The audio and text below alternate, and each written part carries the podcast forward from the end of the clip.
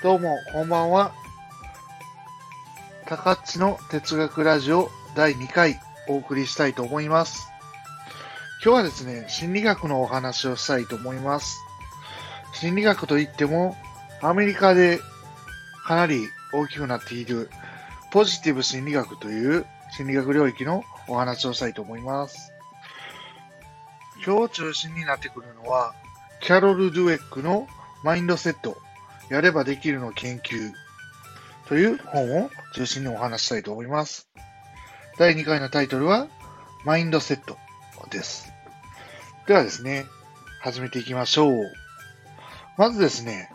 えっ、と、今冒頭にお話したキャロル・ドゥエックっていう人がいるんですけど、アメリカのスタンフォード大学の教授をやってた人で、まあ、2000年ちょうどぐらいかな。えっ、と、このマインドセットをやればできるの研究っていうのの公約の第一版が出てます。でこれが、えっ、と、マインドセットって何かっていうと、考え方とか、まあ、そういったことなんですけども、このマインドセットには2種類あるってこの人は指摘してるんですね、ドゥエックって人は。まず一つが、グロースマインドセット。成長マインドセットとか、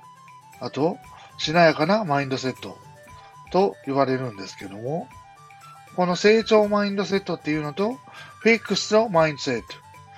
っていうのがあって、それは固定的マインドセットとか硬直マインドセットって言われるものですね。この二つがあります。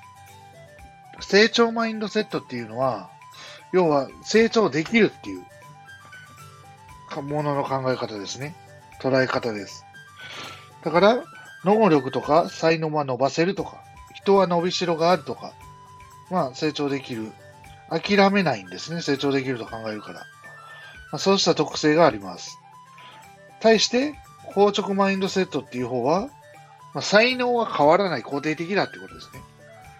これ以上、あんまりほとんど伸びしろないんだよっていうことを、えっ、と、考え、考えている人たちで、で、成長は限られているって思ってるんですね。だから、えっ、と、いくら勉強しても、元の才能がなかったら、まあ、諦めるしかないというふうな考え方をする人が多いのが、硬直マインドセットです。でこの二つっていうのはですね、実は人間の根源にある、まあ、マインドセット、考え方であって、まあ、この二つの種類は、例えば、えっ、と、勉強なら勉強の分野、それ数学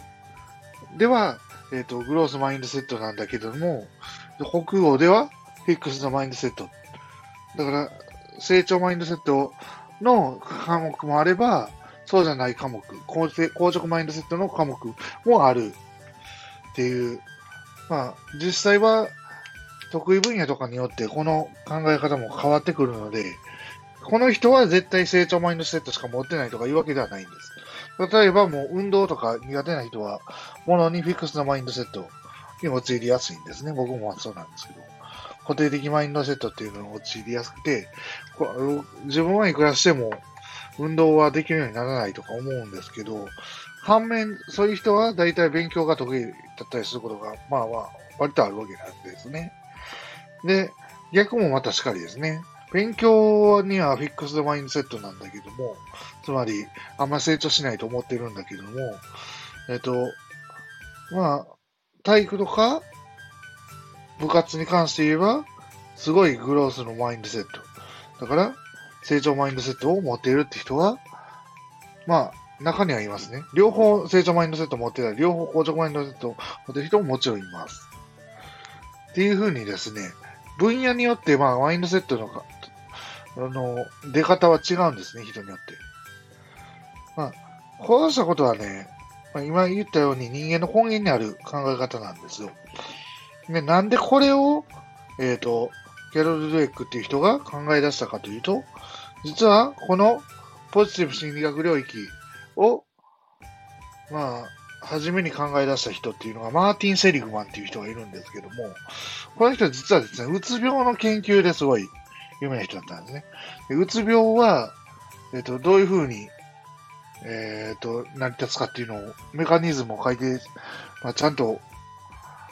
うん、発見した人なんですけども、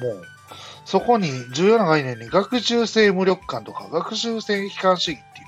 考え方があります。これ何かっていうとですね、無力感を学習してしまって、何もやりたくなくなったりですね、どうせ無理だって思ってもう何も動かないとか、そうした実際はできるかもしれないけれども、やりたくないからやらないみたいな状態ですね。そしてセリグマももう一つ重要な概念を提唱します。それが学習性楽観主義って言って、まあ、要は楽観的な考え方を学習して身につけるってことなんですけども、要は、例えばこの学習性楽観主義っていうのは、なんとかなるから、とりあえずチャレンジししてみましょうとか、とりあえずやってみましょうっていう考え方ですね。で、この二つが生き方を左右する、この学習性無力感で生きづらい人生を選ぶのか、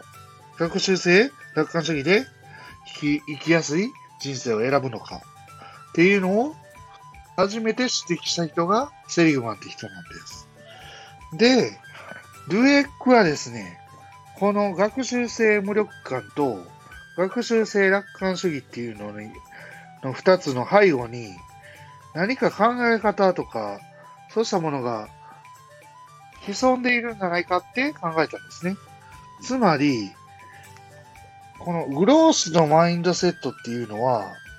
学習性楽観主義っていうのと関係してあると。で、えっと、フィックスのマインドセット、固定マインドセットですね。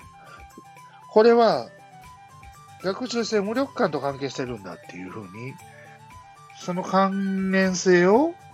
考えて提唱したのは、